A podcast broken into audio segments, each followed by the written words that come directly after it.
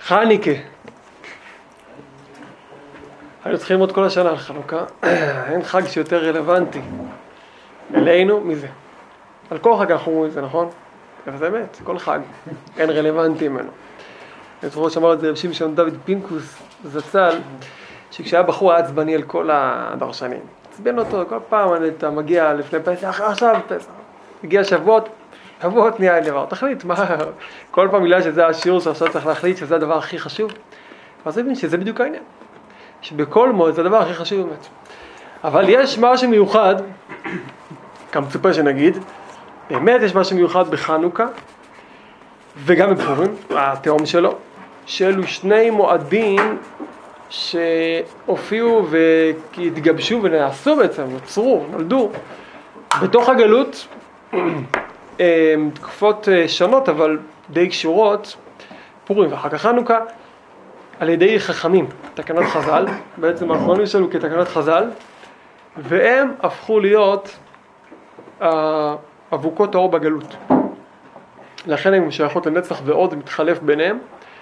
יש מבחינה שזה נצח, זה בכלליות, פורים זה נצח וחנוכה זה עוד, יש גם ביטויים הפוכים, אבל כי תמיד נצח ועוד הולכים ביחד, אין, אה, כבר דיברנו כמה פעמים שדיברנו על נצח ועוד, שברגליים אין אפשרות להשתמש ברגל אחת, בידיים כן, ברגליים אי אפשר להפריד.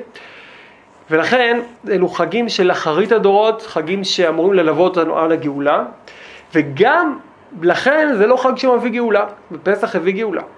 הביא גאולה לכמה שנים טובות, הרבה שנים. אמ, חנוכה לא הביא גאולה, ופורים לא הביא גאולה, הביא גאולה מסוימת. פורים כבר הוציא אותנו, באמת הציל אותנו מאסון נוראי, חנוכה בכלל, זה פלא גדול, זה מופיע 213 שנה אחרי בניית בית שני. אחרי הסיפור של המגילה. אז השתלטו מלכות יוון ושיקצו את המזבח. ואגב, רמז יפה מבעל המגלה המוכות, איפה זה כבר נרמז הסיפור הזה? כשלבן ויעקב נפגשים, מפגש רווי מתח, רק עכשיו קראנו את זה, על אה, אם הדרך כשיעקב בורח מבית לבן, אז לבן רודף אחריו ורוצה לנקום בו, ואז הקדוש ברוך הוא מגיע אליו בחלום ואומר לו, תיזהר לך. אז לבן יהיה למחרת אה, דיפלומט, הוא אומר לו, אני הייתי, זה אבל אלוקיך, אלוקים שלך הגיע, בליי דיבר איתי אישית, אז אני הסכמתי אה, לא להרוג אותך. ולמה אתה גנבת את זה? הייתי עושה לך מסיבת פרידה, וטיפים, ונבלים, וכינורות לילדות שלי, ו... ואז, כמו כל דבר תמיד היה מאוד טקסי, אז הם עשו ביניהם גל, אה, שזה המזבח בעצם, שיעקב מקריב על זה, ובגל הזה שבעצם מסמל משהו מאוד מהותי, הם עושים הפרדה מכאן והלך שאין מעבר בינינו.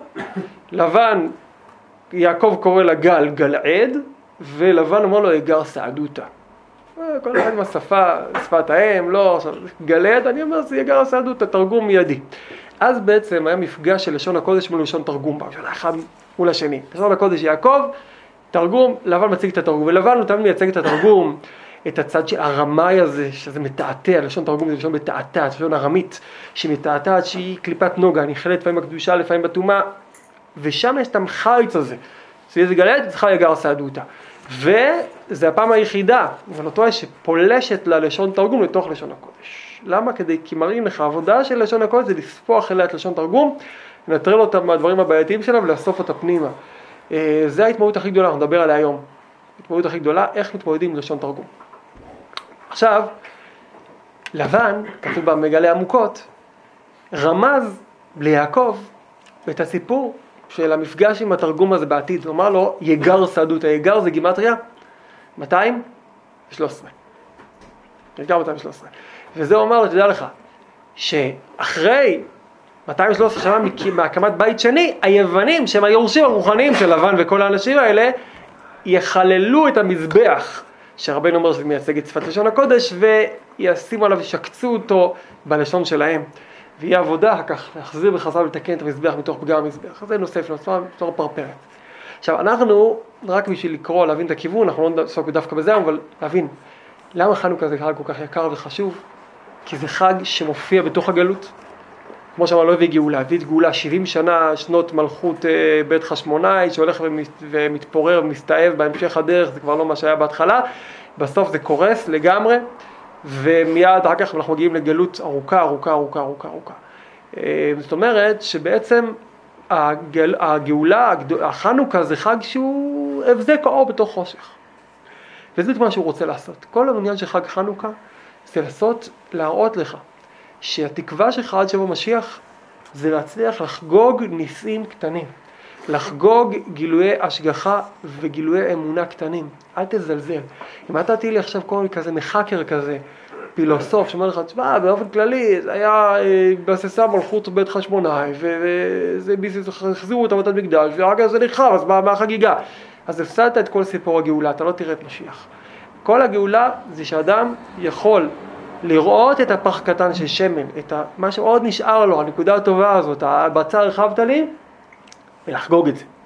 לחגוג את זה ולזכור שלמרות שזה רק הופעה של אור קטן, אבל האור הזה מגיע מאור הגנוז, זה אור שגנוז לעתיד לבוא, מתחילת הדורות עד לעתיד לבוא, והאור הזה מופיע אצלי בתוך החיים, בתוך החושך. וזה הכוח שלי כנגד מלכות יוון. מלכות יוון היא מאוד מרשימה בשעתה, אבל יהודי יש לו אור קטן, שהאור הזה אומר, תשמע, אני עוד אגמור אותך. אמנם עכשיו אתה דורך עליי, ועכשיו אתה עוצמתי כל כך ואני חלש, אבל לי יש חנוכיה קטנה, שאני מדליק עליה נר, שהנר הזה הוא קטנצ'יק, אבל הוא לקוח מאור הגנוז.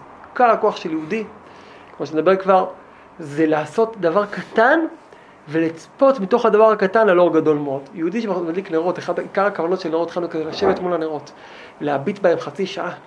זה זמן שהמוח יקבל סופג את האור של הנר.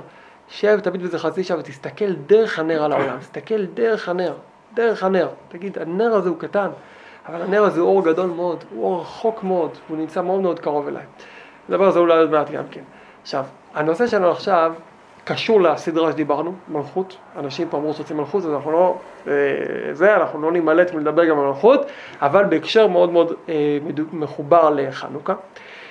ועיקר הדבר שרוצים היום להתמודד איתו, זה בעצם מה הבלאגן הגדול, מה, מה החורבן הגדול של מלכות יוון, מה, מה... מלכות יוון חברים, הייתה מלכות אה, אה, מאוד מאוד, אה, נו, מתקדמת. זה לא היה עכשיו איזה ברברים שבאו לשחוט אותם, לטבוח אותם, נכון? שבזמן תלמה הם שחטו 60 אלף יהודים, הם ידעו גם להיות ברברים, כמו כל, ה, כמו כל המתקדמים, אבל לא על זה מדובר, מדובר ב, ב, ב, בסיפור של החנוכה, מדובר על מלכות שרצה לקדם את עם ישראל תכלס, לשלב אותם בכל מיני לימודים אקדמיים.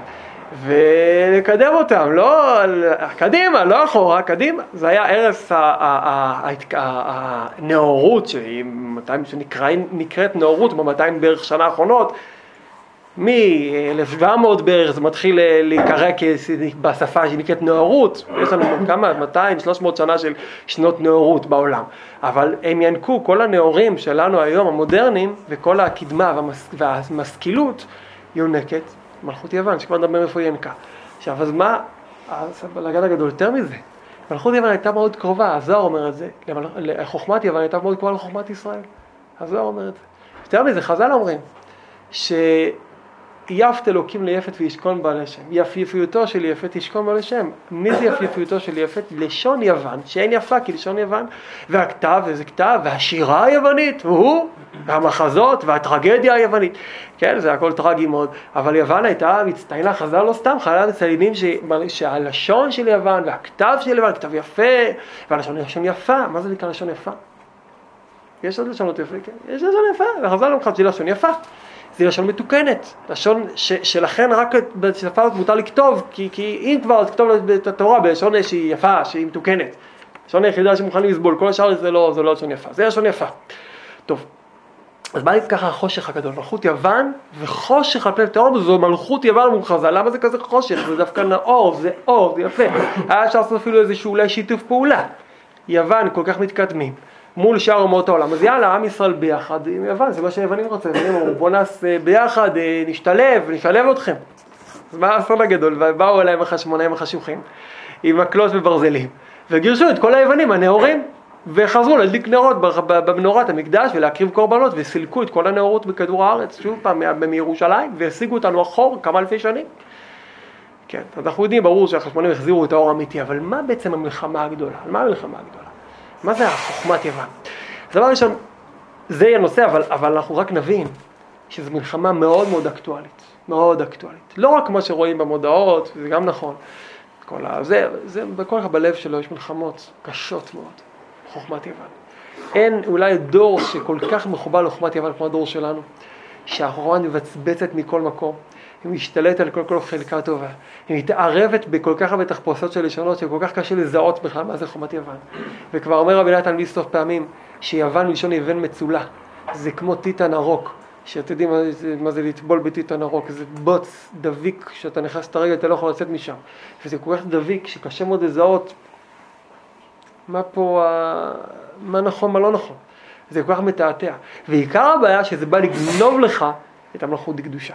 אז אמרנו מלכות האדם, דיברנו על המלכות, והיום אנחנו נדבר שיש שתי מושגים, שני, במלכות שני מושגים, יש מושג שנקרא מלכות דקדושה ויש מלכות אחא. מלכות דקדושה זה המלכות של השם. מלכות אחא היא נקראת שפחה כי תירש גבירתה.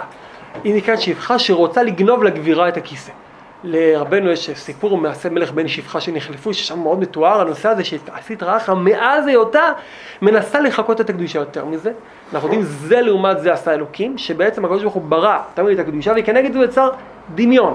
הדמיון הזה נקרא קוף, כקוף בפני אדם. לכן כתוב שכל העולם כנגד אה, שרה, נו, כנגד כתוב כקוף בפני אדם, מה פשט? שבעצם היא מייצגת מלכות קדושה וכל שאר המלכויות זה לא רק כקוף, כביטוי רגיל שזה קוף מול אדם, אלא כקוף בן אדם שזה מאוד, עלול להיות מאוד דומה גם כן, קוף אחרי בן אדם, הקוף עושה אותו דבר. איך אתה מזהה מהמקור מהדמיון? הרמח"ל מעצים את זה, הוא אומר שבעצם כמו שיש אילן קדוש, יש אילן של טומאה.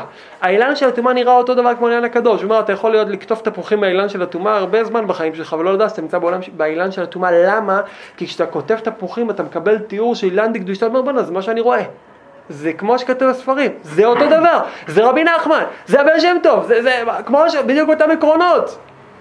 אבל אתה כותב תפוחים מעץ הדת בצד הרע שלו, יש לו שני זוויות, בצד הרע, עץ הדעת רע, שם אתה כותב את התפוחים, תיזהר לך. וזה נראה אותו דבר. אומר המחל, איפה אתה יודע את ההבדל? בשורש, האילן הקדוש יונק ממקור אמיתי הוא עצמאי, אילן הטומאה מחובר לציפורן של האילן דקדושה והוא מעתיק את עצמו. עכשיו אתה יש העתק. בעצם כל חוכמת יוון היא העתק של חוכמת ישראל. אני לא יודע כמה נוכל להאריך בזה כי זה גם סקירה היסטורית ארוכה, אבל ניגע על כמה דברים.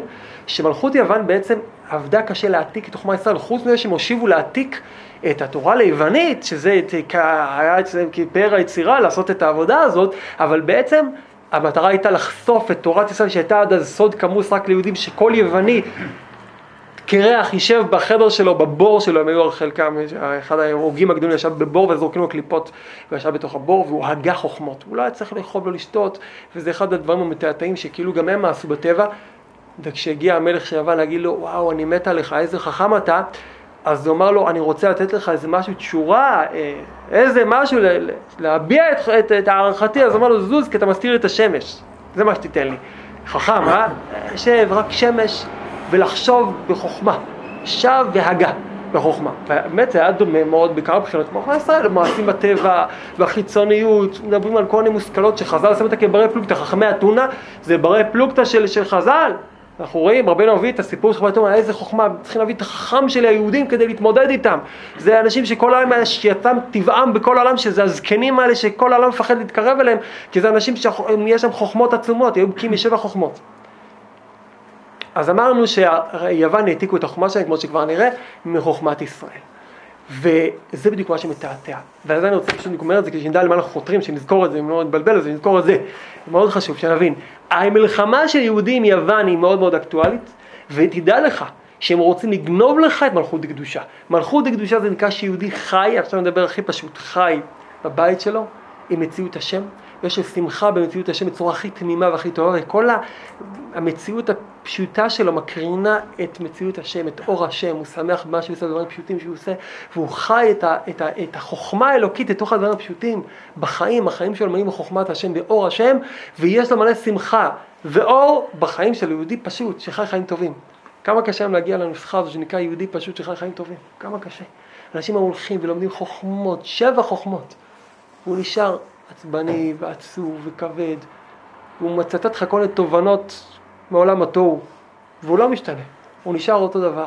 פתאום הוא מצא איזה רעיון, תשמע, תשמע איזה רעיון נשפט, אבל, אבל החוכמה, היהדות של עצמה נשארת כבויה. בלי, התפילין לא מהיר לו, הציצית לא מהיר לו, השבת לא מהיר לו. מה עושה כל יהודי בחנוכה? עזבו שנייה. חנוכה זה חג הכי פשוט, שבו רואים בפשיטות את הציור הכי פשוט של יהודי. פסח הוא צריך להכין את כל הבית, ויש חומרס אסיירס, וסוכס, יש לך יוצאים החוצה מהבית בכלל סוכה. חנוכה, בפורים אתה שיכור בכלל, בואו ועד צאתו, אתה לא יודע מה קורה לך, אבל חנוכה, שמונה ימים, ארוחת ערב כמעט, נראה, ארוחת, בזמן של ארוחת ערב, אבל הכי ביתי, הכי משפחתי, כולם נמצאים סביב חנוכיה, ומדליקים נרות בבית, מתחת לעשרה טפחים, פשוט משחקים בסביבונים, וסופגניות. אתה חי ואתה משבח את השם, מודה ומהלל, ואתה מנסה להיות יהודי פשוט שחי, הכי פשוט שיש, הכי בעולם. גירשת את היווני החכם, מה אתה עושה? מסובב סביבונים. גירשת את היווני החכם, ומה אתה עושה שם במקום זה? אתה אומר, כן, זו החוכמה הכי גדולה בעולם. להכניס את הקדוש ברוך הוא לפה, לחיות את זה כמו שזה, זה חכם אמיתי. וזה החוכמה של ישראל. בוא נראה. זה מלכות קדושה, שקוראים את הקדוש ברוך הוא בעולם, מלכותו. מה זה מלכות? זה הממלכה של השם. אם יש מלך חכם גדול ואין לו ממלכה, יש כאלה מלכים שהם די חכמים, לא קולטים איך הם הרסו מדינה שלמה, דיקטטורים. כשאתה מדבר איתו, אתה בטוח לפי המדינה שמופגר לחלוטין. יש לה מדינה שאחוזי הרווחה, הרווחה זה באדמה, אינפלציה מטורפת, אבל אתה מדבר מהחושב, אתה חושב שהוא קולט, מדובר באדם יותר חכם. הוא משוגע מראש שהוא חכם, הוא גם עשיר, על חשבון כל הנתינים שלו, אין לו ממלכה. שיגנר. יש מלך שאתה רואה ממלכה מתוקנת, ברוך הוא הממלכה שלו זה הסיפור. הקדוש ברוך הוא רוצה להיות מלך, מלכות קדושה. מלכות קדושה זה ציור מסוים, יש כנגדה מלכות שרוצה לגנוב את ההצגה. איך היא גונבת את זה? דרך החוכמה. החוכמה שמתבטאת מלכות זה ההבדל איך עושים שימוש בחוכמה. אז בואו נראה. טוב, אז בואו נתחיל נראה איך נצא, זה קצת ככה מורכב, מה שיצא יצא, נראה. שלא נתבלבל עם חוכמת יוון ככה, שלא נתפול בתוך מרום חוכמות, שחוכמת יוון לא תשתלט עלינו. בכל אופן, מלכות אמרנו שחוכמת יוון נקראת חושך. ואנחנו באים להסביר שהחוכמה הזאת עצמה החשיכה את עיניהם של ישראל. מלכות יוון, יוון החשיכו את עיניהם של ישראל עם גזרות שנבעו מהרצון להחכים אותם. כי כל מהות חוכמת יוון זה חושך דרך חוכמה. הם השתלטו עם החוכמה והחשיכו את העיניים. והיה להם מחלוקת גדולה מאוד דווקא עם עם ישראל יותר מכל שאר אומות העולם, כי הם היו הכי קרובים לעם ישראל. היוונים היו מאוד מאוד קרובים לעם ישראל, מאוד קרובים, ולכן היה להם עניין גדול להידבק לעם ישראל, לינוק מהחוכמה שלהם, ולשכנע את יהודי לספוג את החוכמה שלהם בחזרה. זאת אומרת, הם לקחו את החוכמה מעם ישראל, ואחרי שהם עיבדו אותה והפכו את זה לחוכמת יוון, והסיקו את המסקנות שלהם מחוכמת יוון, הם רצו שהיהודי יקלוט בחזרה את הפלט שלהם, את, הקי הזה, שהרבנו קוראים, מדבר על אורג מלך הבשן שמוציא את המוחים מהיהודי, נותן, מטמא אותם, מחזור לקח את המוחים בחדש. כך. זה מה שקורה אגב היום, אני אתן את זה כדבר מוסגר. שהאנשים לא טורחים לפתוח ספרים של צדיקים, כן? אבל הם כן פותחים ספרים של אומות העולם, ואז אומרים, זה כמו כתוב בספרים של צדיקים, אז טיפש, פתח את הספרים של הצדיקים. לא, אבל זה לא, הצדיקים זה לא רלוונטי. תבין, זה בדיוק מה שיוון רוצה. לקחת את השכל של הצדיק שמחבר אותך להתקרב לקדוש ברוך הוא, לתת איזה עיבוד, שזה בסך הכל עיבוד, ולהחזיר לך את זה בלי העוקץ. מה זה העוקץ? כבר נדבר עליו. בחוכמה של יהודי יש עוקץ, שזה מה שהיווני מוציא. מוציא את העוקץ, מוציא את העוקץ, מחזיר לך אותו חוכמה בלי עוקץ. ואתה לא קולט שיש שם הכל חוץ מהעוקץ. וכל העוקץ, זה, זה המלחמה של היוונים, על העוקץ הזה כל המלחמה של היוונים. ולכן אומר חז"ל שאין אין את האור, כי זה כמו שמן בלי פתילה, תדליק נר. חושך. אבל אומר לך, מלא שמן, מלא חוכמה, מלא מוחים, אבל אין, אין פתילה, אין את העוקץ, איך, אין לך להדליק נר, לכן זה חושך, מלכות יוון. מה זה מלכות יוון? מדבר קצת היסטוריה. אנחנו יודעים שיוון, במקור שלהם, הם לקחו את החוכמות, יש כמה שיטות בזה, אבל בכל אופן ברור שהם ינקו את החוכמה בחוכמת ישראל, יש אומרים שכל מקור החוכמה היה שלמה המלך, ומתוך המקור שלמה המלך אחרי זה התפשט בעולם, והם קיבלו דרך זה, אבל בואו נלך קצת יותר אחורה. בעצם יוון שייכים ליפת, כמו שאמרנו, יפת אלוקים ליפת. יפת היה משלושת האנשים שבנו את העולם אחרי המבול. היה מבול, בתיבה היו נוח ושלושת בניו ונשותיהם, יצאו מהתיבה מלא בעלי חיים. טוב, הם לא בנו את העולם, נכון? והיה שם כל השתילים שכל העצים, הם לא בנו את העולם. מי שבנה את העולם זה היה נוח ובניו. בעצם נוח נפטר אחר כך, הבנים בנו את העולם. היה לנו שם, חם ויפת, זהו, זה כל השורשים של הבריאה, משם מתחיל הכל.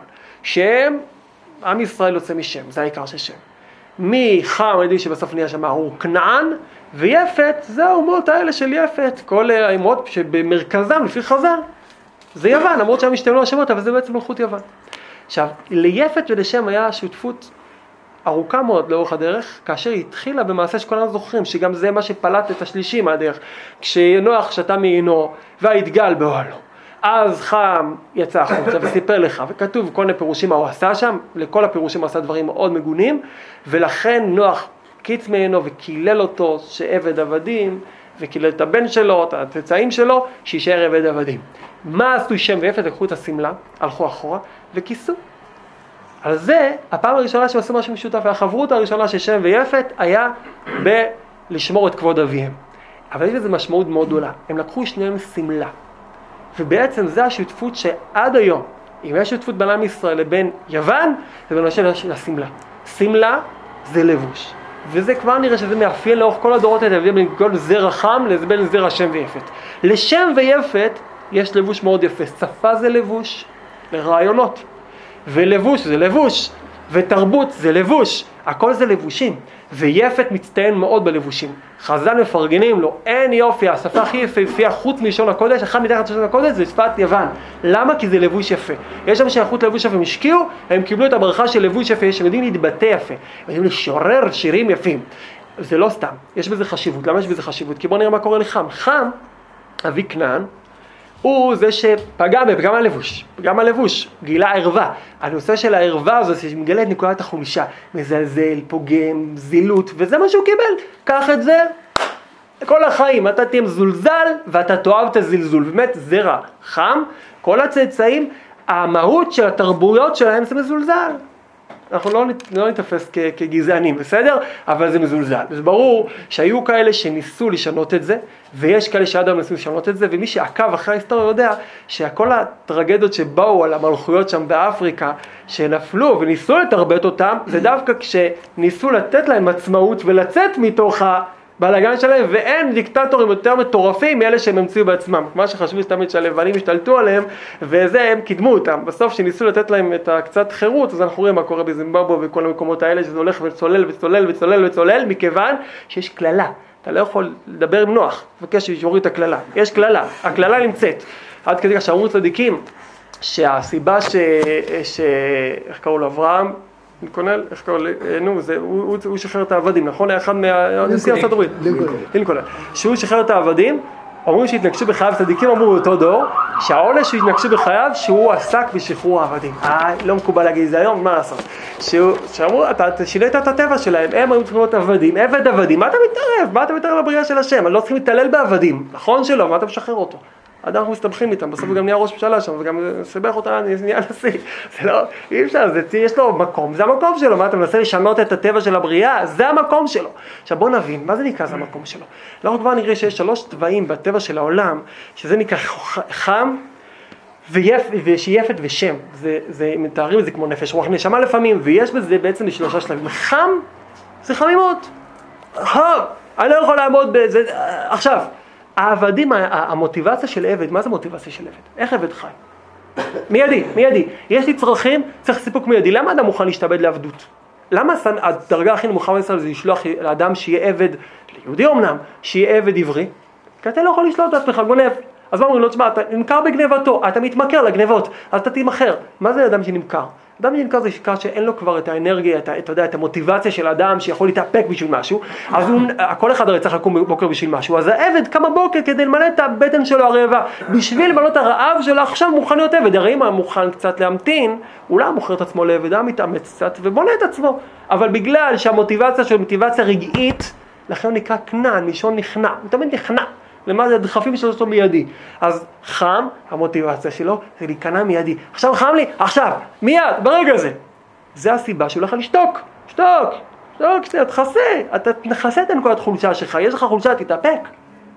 יפת יכול להתאפק, יש לו לבוש, הוא יודע להתאפק, הוא יודע לחכות, ולכן יפת, אנחנו רואים שחכמי יוון דיברו הרבה לפי שפתם, על איפוק ועל, ועל יכולת, ועל על יכולת גופנית שדורשת הרבה אימונים כדי להגיע כזה יכולת גופנית, הם פיתחו את כל חוכמת הגוף, את כל העניין הזה ש, שדורש הרבה הרבה ויתורים על הנאות מיידיות. זאת אומרת, יש להם את הדבר שיודע להתאפק, תרבות דורשת איפוק, אדם שהוא חכם לא יכול להתמסר לתאוות שפלות, הוא חייב להיות אדם רומם, חכמי יוון הצטיינו בריחוק מטבע וריחוק מאכילה ואפילו זלזלו בכל מיני דברים שבני אדם אה, מתמסרים אליהם. כמובן, הכל ברמייה יותר דקה, אבל אין את הכוח של האיפוק, לכן הם יצרו שפה יפה, תרבות יפה. כי אתה חייב, תרבות ו- ו- ולבוש זה שאדם יודע להתלבש, יודע להתאפק. גם לשם יש את זה. אבל לשם יש לו עוד משהו. שם, הם יודע לתת לדבר שם ולקרוא בשם השם. כבר נגיע. יפת, זה גם אותיות פתי. נדבר גם על זה, כי גם אדם יכול להיות מאוד מאוד זה, אבל יישאר פתי עם כל מה שהוא יודע. אבל בכל אופן, יפת מגיע, כתוב שיפת מגיע לישיבה של שם, הוא זכה בעקבות כך, יפת אלוקין יפת, הוא בא ללמוד, יש מדרש, יש איזה, בקדמוננו כתוב, שיפת למד באותה ישיבה עם אברהם אבינו, אצל שם. אה, חברותא אולי אפילו, אברהם למד בישיבת שם, ושם למד יפת, והוא קיבל, לפי חלק מהמסורות, את חוכמתו מאותה ישיבה שאברהם למד שם. הוא קיבל את חוכמתו, באותה ישיבה של שם. זאת אומרת, שם היה כהן, השם, הקדוש ברוך הוא שם אותו כהן השם, והחכם, וכל חוכמות העולם היו דרכו, כי הוא קיבל את זה מהקדוש ברוך הוא, חוכמה אלוקית, נקייה, יפת קיבל את החוכמות, העביר את זה הלאה, מי שירש את יפת בהמשך, זה היה מצרים. מצרים הייתה ערש החוכמה, עד כדי כך שמוצאי שרוצים להגיד שלמה המלך חכם מכל לחכם מכל, ותרב חוכמה שלמה מכל מלך חוכמת בני קדם, וכל חוכמת מצרים. מצרים הייתה מושג של חוכמה. המצרים, אני אתן לכם רק רעיון קטן, יפהפה של רבי צדוק כהן מלובלין, רעיון מדהים פשוט, שהוא אומר ככה, זה נושא לשיעור בפני עצמו, רק נגיד את זה.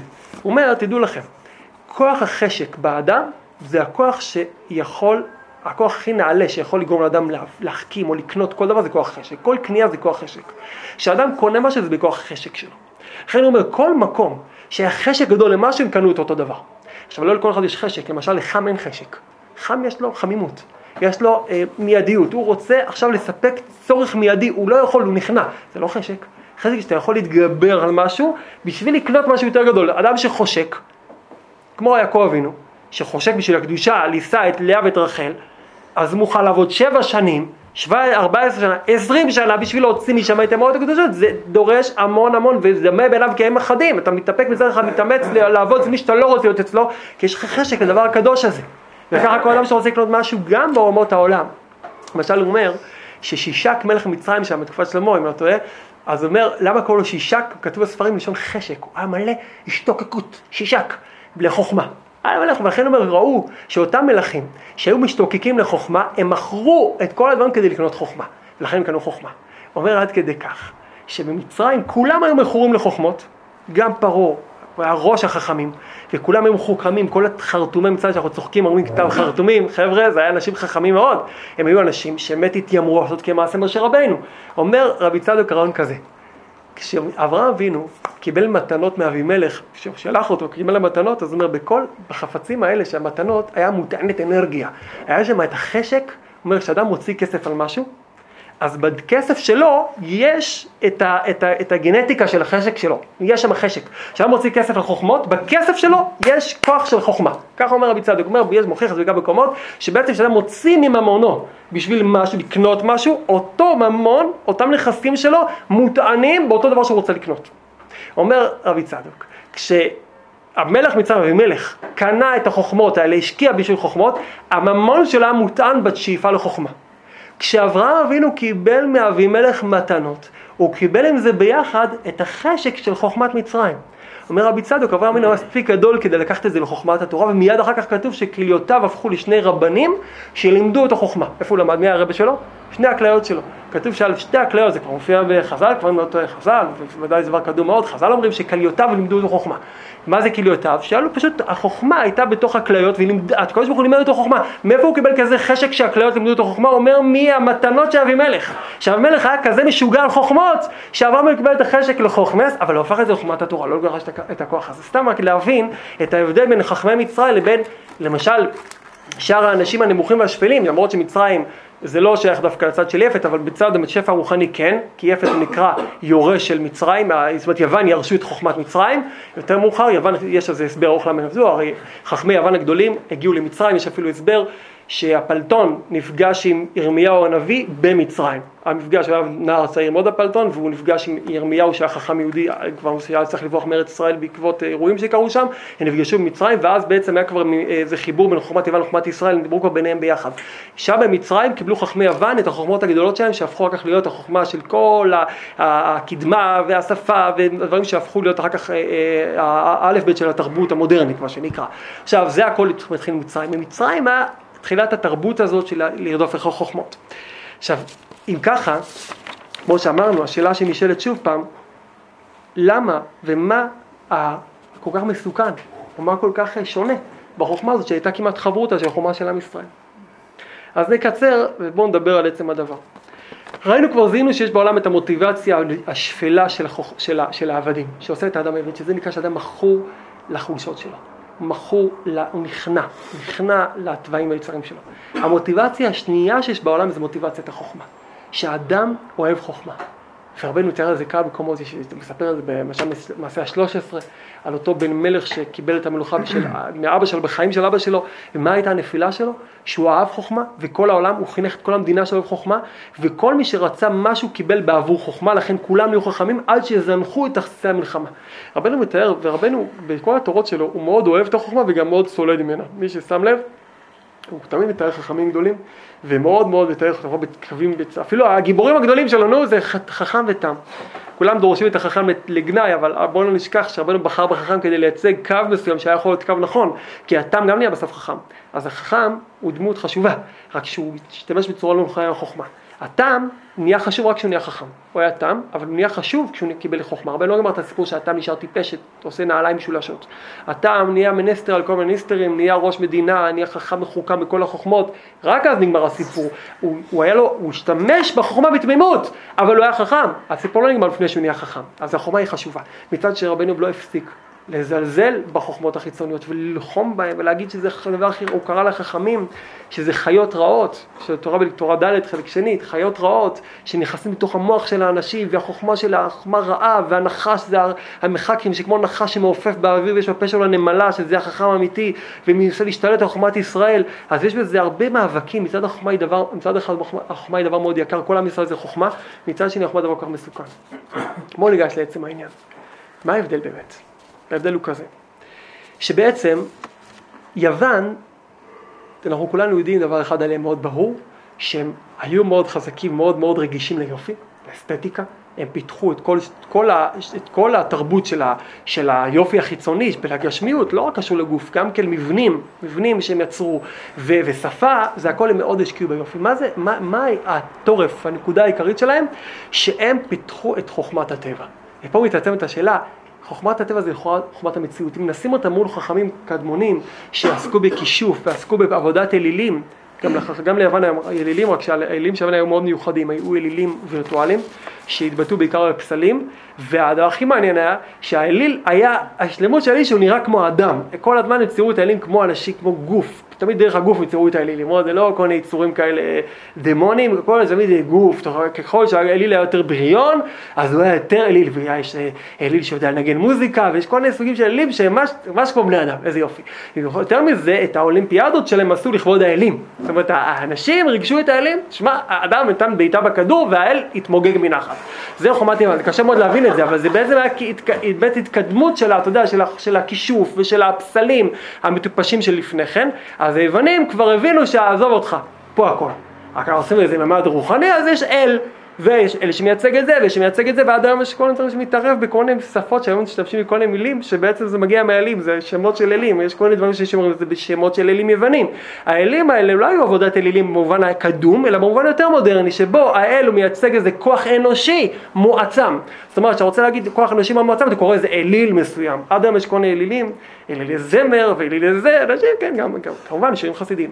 הכל הולך כמובן מצד הקדושה, אבל המון אלילות, ההעללה של האדם. כי האדם הרי, כמה אתה יכול להריץ בן אדם? אתה צריך בשלב מסוים להגיד, שמע, זה סוג של, של אליל כזה, לא רק אנושי, ודאי הקדוש ברוך הוא הכי גדול, אבל, אבל אנחנו צריכים אה, לה, להריץ משהו, אז מעריצים, הופכים את האדם לסוג של אל, זה היוונים המציאו את התרבות הזאת. עכשיו, מה היה העניין שלהם? העניין שלהם היה לדבר על ההיגיון, חוכמת ההיגיון, חוכמת הטבע, שבע חוכמות, שכל השבע חוכמות, יש כל המחלוקות מה שבע חוכמות, מסתכמות בחוכמות, בחוכמות רצונה, אה, של, של בוא נגיד מציאותיות נקרא להן, מציאות, מחשבה שהיא היא, היא מתקבלת בדפוסי ההיגיון, אם זה מוזיקה, ואם זה חוכמת התכונה, ואם זה חוכמת האסטרולוגיה, ואם זה חוכמת, ה... לא זוכר, החשבון, שזה הכל חוכמות מאוד מאוד נורמליות והגיוניות. זה מה שהתייחדו בהם מלכי שיטת יוון. רפואה. מה? הרפואה, ודאי, גוף האדם וכולי. עכשיו, אז חומת המציאות זה לכאורה המציאות. גם בעם ישראל מדברים בלי סוף. גמרות שלמות, מתמטיקה, וחומת התכונה זו חוכמה שבני יששכר התייחדו בה לדעת בינה לעיתים. ודאי, ולכן יש הרבה קשר בין החוכמות. כי כל יהודי אמרו להרבה חכמים שהיה להם כל שבע חוכמות על כף היד. אבל השאלה מאיזה מקום לקחו את זה. מה ההבדל? יווני לוקח את הלבוש שהקדוש ברוך הוא נתן לעולם, והוא אומר, אני מעמיק את המחשבה בזה, לא כמו החם והכנען הזה שנכנע לתאוות ולא לומד, עזוב, לא יודע מה החיים שלו, לא קורא א' ב', לא, לא מוכן להתאפק בשביל, בשביל להתפתח בחיים, הוא מתפתח, הוא מתאפק. כדי מה? כדי לגלות את כל מחמני העולם, וכדי להגיע למצב שבו יבין את כל החוכמות של העולם הזה, אבל אז, אז ישאל את השאלה הכי פשוטה, שכל ילד יהודי יכול את השאלה. אם התכלית זה היופי והעוצמה, אז למה כל דבר בעולם, ככל שהוא יותר מתקרב לקראת התכלית של החוכמה, ככה הוא יותר נהיה בלוי עד שמגיע לעפר. אם הצמחים כל כך יפים, למה הם נובלים? אם האדם הוא כל כך מצוי, למה הוא מת? ולמה הוא מזדכה לפני שהוא מת? ואם המלאכה היא דבר כל כך עוצמתי, למה כל הממלכות קרסו בסוף? ואם כל חוכמה היא כל כך גדולה, למה מגיעה חוכמה יותר מאוחרת וצוחקת מהחוכמה הישנה? הרי גם אותם חכמים ישנים אחזו שכדור הארץ עומד על פילים, על ארבעה פילים, והשמיים עשויים מאבנים. זה, זה, זה, זה חכמים יוונים מאוד מפורסמים. מגיעים חכמים יותר מאוחרים, תשמע, זה משיגנר. נכון שיודעים גם להעריך חלק מהחורות שעדיין תקפות, אבל הרבה מאוד מה, מה, מהתזות, מההבנות של החוכמה של המדע העתיק, ברגע שיש לך מדע חדש והוכחות חדשות, אתה אומר, מי צריך את זה? וככל שמסתכל על העולם, ככל שהוא יפה, כך הוא יוצר טעימה גדולה. מה התכלית של כל הדבר הזה? מגיע לך אדם, אמר לך, בוא תראה, כמה העולם יפה, כמה הוא פורח, כמה השירה גדולה, כמה גדולה רוח האדם. אה, אני כבר הולך שבי אחרי שירתו של האדם הזה. כמה גדולה רוח האדם, ועכשיו תשאל, אם כל כך גדולה רוח האדם, למה אף אחד מכל אותם האנשים לא הצליח לנצח את הטבע הפשוט של האדם שגורם לו למות בסוף? ומה התכלית של החיים האלה? וככל שאתה מעצים יותר את היופי ואת החן ואת החוכמה, ככה מתעצמת השאלה, אז למה כל זה נברא? השאלה הכי גדולה, למה היווני לשאול את השאלה הזאת? אתם שאלתם פעם, שאלתם את השאלה הזאת? אתה רואה אדם חכם, אתה מדבר, אתה מדבר, אדם עד היום חכם, שיסביר לך דברים, הוא יסביר לך כל מיני תפיסות, אתה יודע, חוכמות ועניינים. ואז הוא שואל, תגיד לי, תכלס, מה אתה עושה בחיים שלך? זה עדיין לא ברור לי מה, למה אני חי. עכשיו, למה שאתה אומר, תגיד, אתה נורמלי? אתה, אתה לומד כל כך הרבה שנים, חוכמות גדולות, אתה מתבטא כל כך יפה. יש לך כזה שפה ישירה. למה אתה יכול לתת לי תשובה לשאלה הכי פשוטה, למה אתה צריך להזין את המכונה הזאת שלך בוקר וערב וצהריים לגרוס גזר וחסה? במקום אחר אתה אוכל רוגלח, בסדר, לא משנה, אתה מטעין אותה ולמחרת נגמר לך הבטריה, צריך להטעין אותה, למה? אז הוא מקמא את המצח, אומר לך, על זה אנחנו עדיין חושבים, על זה אנחנו מנסים עדיין להבין. וזה בסדר לגמרי שאת זה הוא לא הבין. זאת אומרת, הכל שאר לנו דחוף להבין, זה הכי פחות דחוף להבין. עכשיו תגיד, למה לא, לא, לא נשאל את השאלה הזאת? כי זה לא באתי לשאול עוד שאלה, הם כאלה חכמים, הם לא חשבו על השאלה הזאת? לא, הם לא חשבו על השאלה הזאת, הם לא חשבו על השאלה הזאת. יותר מזה, כל הממלכת יוון שבא לדכות את היהודי, זה שלא יהיה מי שישאל את השאלה הזאת. כי השאלה הזאת גונבת את כל הכוח והרצון במלכות יוון הרשע. עכשיו בואו בוא נרד שנייה מהאלים של, של יוון, ובואו נרד שנייה לחיים שלנו. אנחנו פוגשים היום הרבה בעולם הזה, את העניין הזה, שהקדוש ברוך הוא ככה עשה, שהדור הזה נשטף מחוכמות מכל התקופות. המון חוכמות. אם פעם אנשים חיו דור קודם בלחיות את היום יום, בלהתמודד ולאף אחד לא היה זמן להגות בחוכמות, תוחלת החיים הייתה 50, 60 שנה. זקנים, רבי נתן כותב על עצמו בגיל 60, אני זקן. הוא לא נחשד בזקנה פיזית, הוא אומר אני זקן מופלג, כבר לא מופלג, הוא כותב אני ישיש, זקן. פעם תוחלת החיים הייתה 40 ומשהו שנה, 50 שנה, תוחלת חיים, כמו מדינות עולם שלישי היום. ואנשים עבדו יומם ולילה בשביל להביא פת לביתם. והיו צרות ומלחמות שהורידו, עזרו לאנושות לא, לא, לא, לא, לא, שהכדור רצו להתפוצץ, אז תמיד היה מגפות נוראיות שהרגו אנשים. לאנשים לא היה זמן. היו כמה חכמים שישבו בבית וחשבו. חשבו מחשבות, והם עכשיו החוכמה, היום יש לך כל ילד, כל חוכמות תבל, על כף היד, אם רק יש זמן, הוא עוסק בשטויות, אבל מי שקצת רוצה לדעת, פותח, יש לו פה רפואה, פה גיאוגרפיה, פה זה, כל כך הרבה חוכמה. האמת, היום אחוזי החוכמה, אנשים חכמים, כמעט לא מוצאים אנשים שלא יודעים ידיעות, קשה מאוד לאנשים אנשים ידיעות, כל כך הרבה חכמים בעולם, כל כך הרבה ידע, כל כך הרבה, זה, ולמרות זאת, אנשים כל כך שבורים ורצוצים וערופי ראש. ומה קורה? כשמגיע יהודי בתוך השטף של החוכמה הזאת, וכל כך מתפעל לפעמים מהחוכמות, מהאופי של העולם, מהעצמה, וקצת שוכר לשאול את השאלה, למה כל זה? למה כל זה? בשביל מה כל זה? אבל יש כל כך הרבה שטף של מידע שלא מגיעים לשאול את השאלה הזאת. כי אפשר, כל העם מסתובב רק בחוכמות. אתה יודע שיש אנשים היום, גם בארצנו, שיש להם חוכמות שלמות בלהכין סלט ירקות. הוא לא שף, הוא שף פילוסוף. יש מישהו כזה. משלמים 80 שקל כלבי עגבניה שהוא חתך. הוא חתך את העגבניה, זה ארוז בניילון, משלמים 80 שקל עגבניה שהוא עצמו חתך. אמר לי מישהו מתוך המטבח שלו שהוא לא חותך את זה, יש לו כל מיני אסטנטים שחותכים את העגבניות. אבל 80 שקל משלם לעגבניה שהוא חתך בידיו הקדושות. הוא פילוסוף. יש לו חוכמות שלמות. חוכמת העגבניה, איזה עומק של החוכמה. עכשיו האדם כבר לא יכול היום להכין סתם סלט ישראלי קצוץ של עגבניה ונפון. הוא חכם ויש לו תובנות עמוקות שכל התובנות נכנסו ביחד עם השמן זית וה, והלימון לתוך הסלט והוא אכל את הסלט. ותעיז לצחוק על זה. אני עכשיו ממש בער, לא יבין שאני צוחק על כזה אדם נעלה, כזה, מה אתה לא מבין איך פעם מונח פה, אתה מת, אתה מזלזל בחוכמות אמיתיות, והאמת שתקשיב לו אתה תתפעל, תשמע, יש לך מה להגיד. אבל תשאל שאלה פשוטה, יש לך מה להגיד. אתה הולך מתבגר ומתפגר עוד מעט, מה עשית עם החיים שלך? מה עשית? למה אתה חי? אז אין תשובה. יפת זה אותיות פתי. ומה אומרת החוכמה? ספר משלי, כן? מה אומרת שם, מה, אומרת, מה אומר הפסוק? מי פתי יסור הנה, חסר לב. כל הפרק, פרק ט', עוסק בדברי אישה חכמה, שזה שם של התורה, שמנסה לפתות את העולם, להתקרב לחוכמה של הקדושה. היא אומרת, מי פתי אסור הנה? פתי זה אותיות יפת. חידוש כזה. מי יש לו רגישות ליופי? לחוכמה, בוא בוא לכאן, פה יש את הדבר האמיתי. היא מנסה למשוך את האדם שיש לו רגישות, מישהו חם, אין מה לדבר איתו, עזוב, אתה רוצה להיות כנען, להיות בכלל, אין מה לדבר איתך. אבל מישהו כבר יפת, שכבר מבין את היופי של העולם, מבין כבר את העניין של חן, אז בוא לחוכמה האמיתית, תגיד לי שלא, אל תהיה פטי אם אתה כזה יפת, אל תהיה פטי. למה כל החוכמה, למה כל העולם אם לא אין תכלית?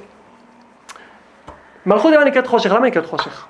כי באו יווני אמרו, יש לי, את השמיכה, אתה, אתה זוכר את השמיכה של יפת ושל שם, את החברותה עם, עם, עם השמלה? השמלה, אני אסגור לך, שם לך את זה על הראש, השמלה הזאת. כל הראש שלך זה רק הלשון, השפה, החוכמות, אבל למה זה מגיע הדבר הזה? למה זה מוביל? אין להם את העוקץ. העוקץ זה השאלה, למה? למה זה כל הדבר הזה, לחבר את זה לתכלית. באה מלכות יוון והתלבשה דווקא על בית המקדש, כי בית המקדש הזה הפאר היופי של היצירה היהודית, איזה יופי היה שם, אבל מה היה שם בתוך המקום הזה, בתוך היופי הזה, מה קרה? הכל בא לכיליון. כל דבר שנכנס לבית המקדש נשרף, עלה לערך ניחוח, הכל נכלל דרך המזבח ועלה ישייך ניחוח להשם, אמרו לך דבר אחד, כל היופי הזה נברא כדי להפוך לנחת רוח של השם. בית המקדש היה כמו אצבע שמצביעה לשמיים, אומר תשמע, יש יופי, יש נגינה, היה שם מוזיקה בית המקדש, היה שם את הפאר, אומרים שהבגדים של הכהנים היה יופי, פאר היצירה, היה שם את המראה של הכהנים, הזריזות שהייתה שם, היה שם כל כך הרבה דברים מופלאים ויפים, שבאמת הגיעו עיתונאים מהעולם לתעד את עבודת בית המקדש, אבל הכל בסוף נשרף ועולה להשם. היווני משתגע מזה, היווני אומר, בסדר, הכל בסדר, אבל תשאיר את זה מוזיאון. תשאיר את זה מוזיאון, למה, למה? תשאיר את זה מוזיאון, בוא נעשה מוזיאון. באמת, רואים שהגרמנים עלו על זה ישראל, לקחו בית כנסת ועשו את זה מוזיאון, היו להם כמה מוזיאונים, כי עם ישראל זה בסדר בתור מוזיאון. אני אוהב את האמנות היהודית, זה מאוד יפה, זה מיוחד בתור מוזיאון. וזה מה שיפת רוצה. יפת בעצם תקוע, חם תקוע בתאוות, יפת תקוע ביופי. ולכן הוא חושך. אתה יודע מה זה חושך? חושך זה שיש את כל היופי, זה לא מהיר. אין אור. שואל למה כל זה? למה? למה? זה למה. אתה שואל את השאלה בלב, שואל את השאלה למה. שכל כך הרבה אנשים שבאו מרחוק אומרים, תשמע, היה לי כסף, היה לי זהב, היה לי זה. ושאלתי את עצמי כל הזמן, למה? גולו שואל את השאלות האלה, זה שאלות של יהודים.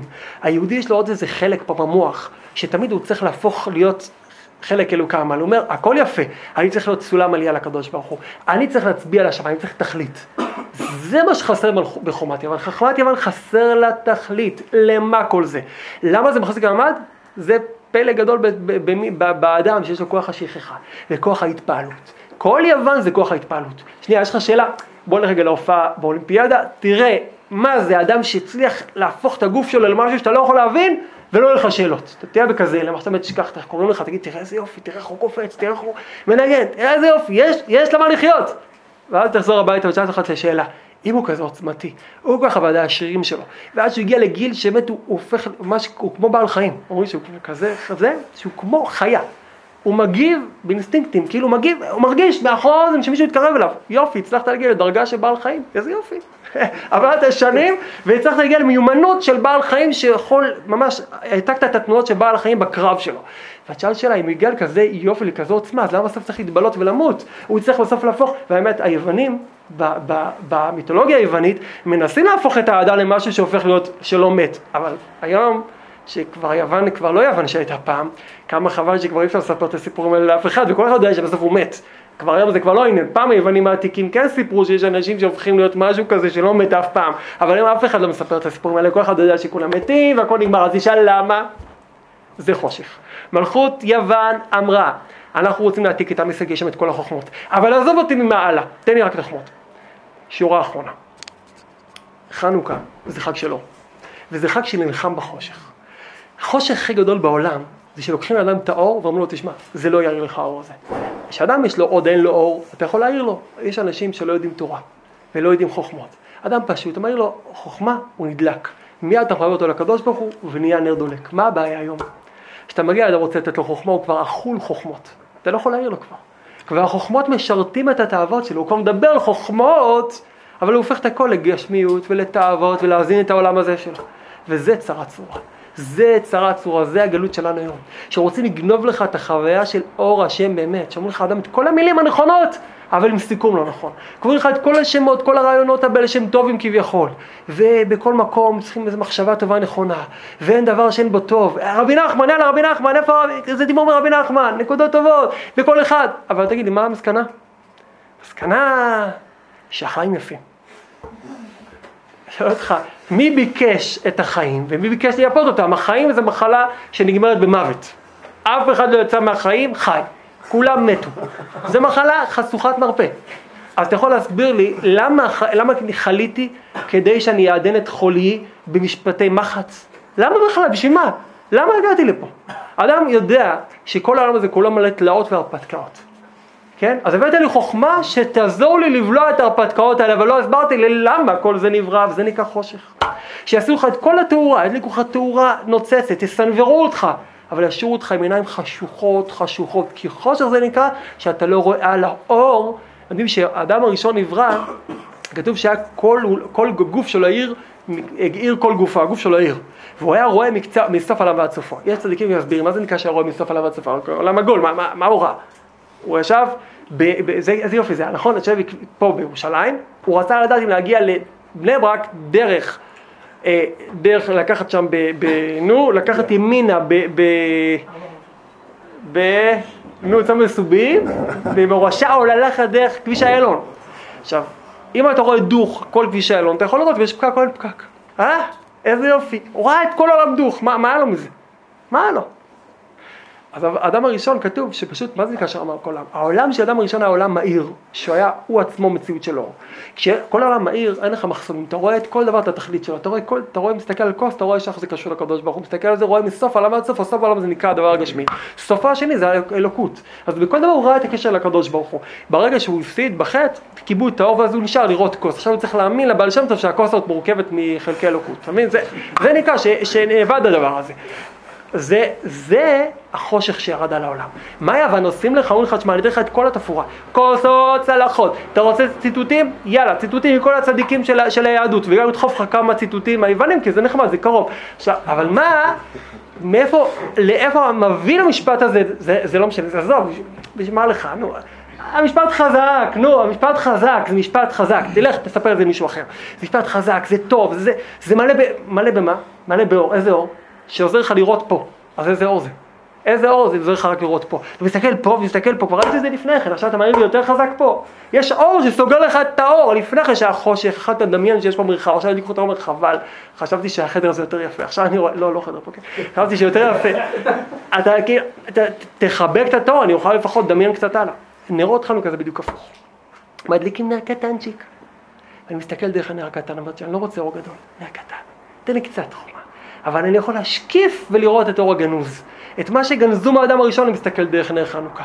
בעוד שהיווני רוצה להדליק את כל הבית באור, כמו בראש השנה לנוצרים, כל הבית מלא באור ונורות ומנורות, הכל צריך להיות מואר והכל זה, היהודי ניגש לחלון, יורד למטה, מדליק נר קטן, אומר, זה לא צריך יותר, זה נר קטן, ואני מסתפק על נר קטן כדי לראות אור גנוז, כי כל האור הזה לא מעניין אותי, מבלבל אותי האור הזה, אני לא רוצה לראות את העולם הזה, כי הוא לא עושה לי טוב כשאני אשאר פה, אני רוצה להסתכל על האור ולהשקיף דרכו ולראות מחדש את כל העולם כמסלולי המראה לקדוש ברוך הוא.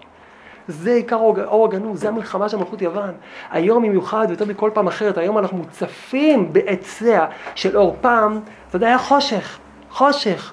חושך, אז מישהו הביא אור של תורה, זה נדלק האור, אמרת איזה רעיון, ישר זה התחבר לקדוש ברוך הוא היום, אנחנו מוצפים באור מדומה, אור מדומה של דיבורים של כביכול אמונה, דיבורים של כביכול הערה, דיבורים של כביכול ביטחון, למה זה כביכול? כי זה לא נגמר בהשם.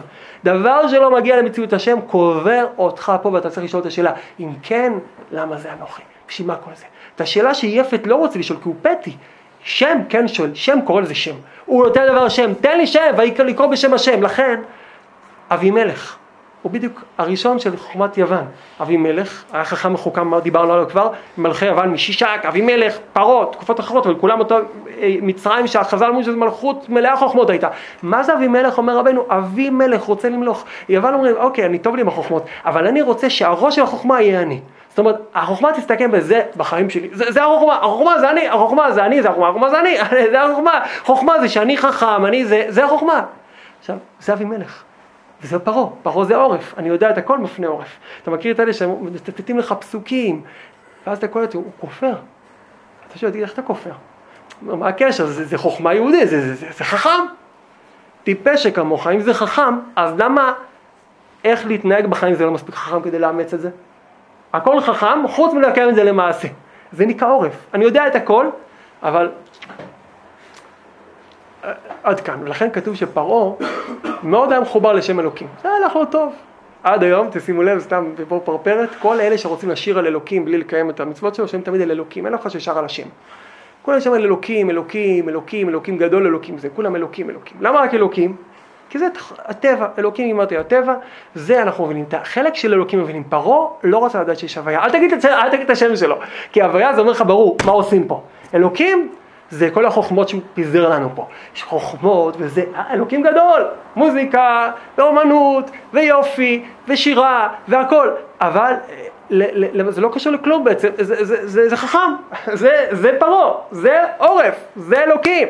משה רבנו אומר, הוויה, הוויה, תשחרר את עם ישראל כבר, תשחרר אותו, תן ליהודי להכיר את השם, הוא רוצה לסבוח להשם.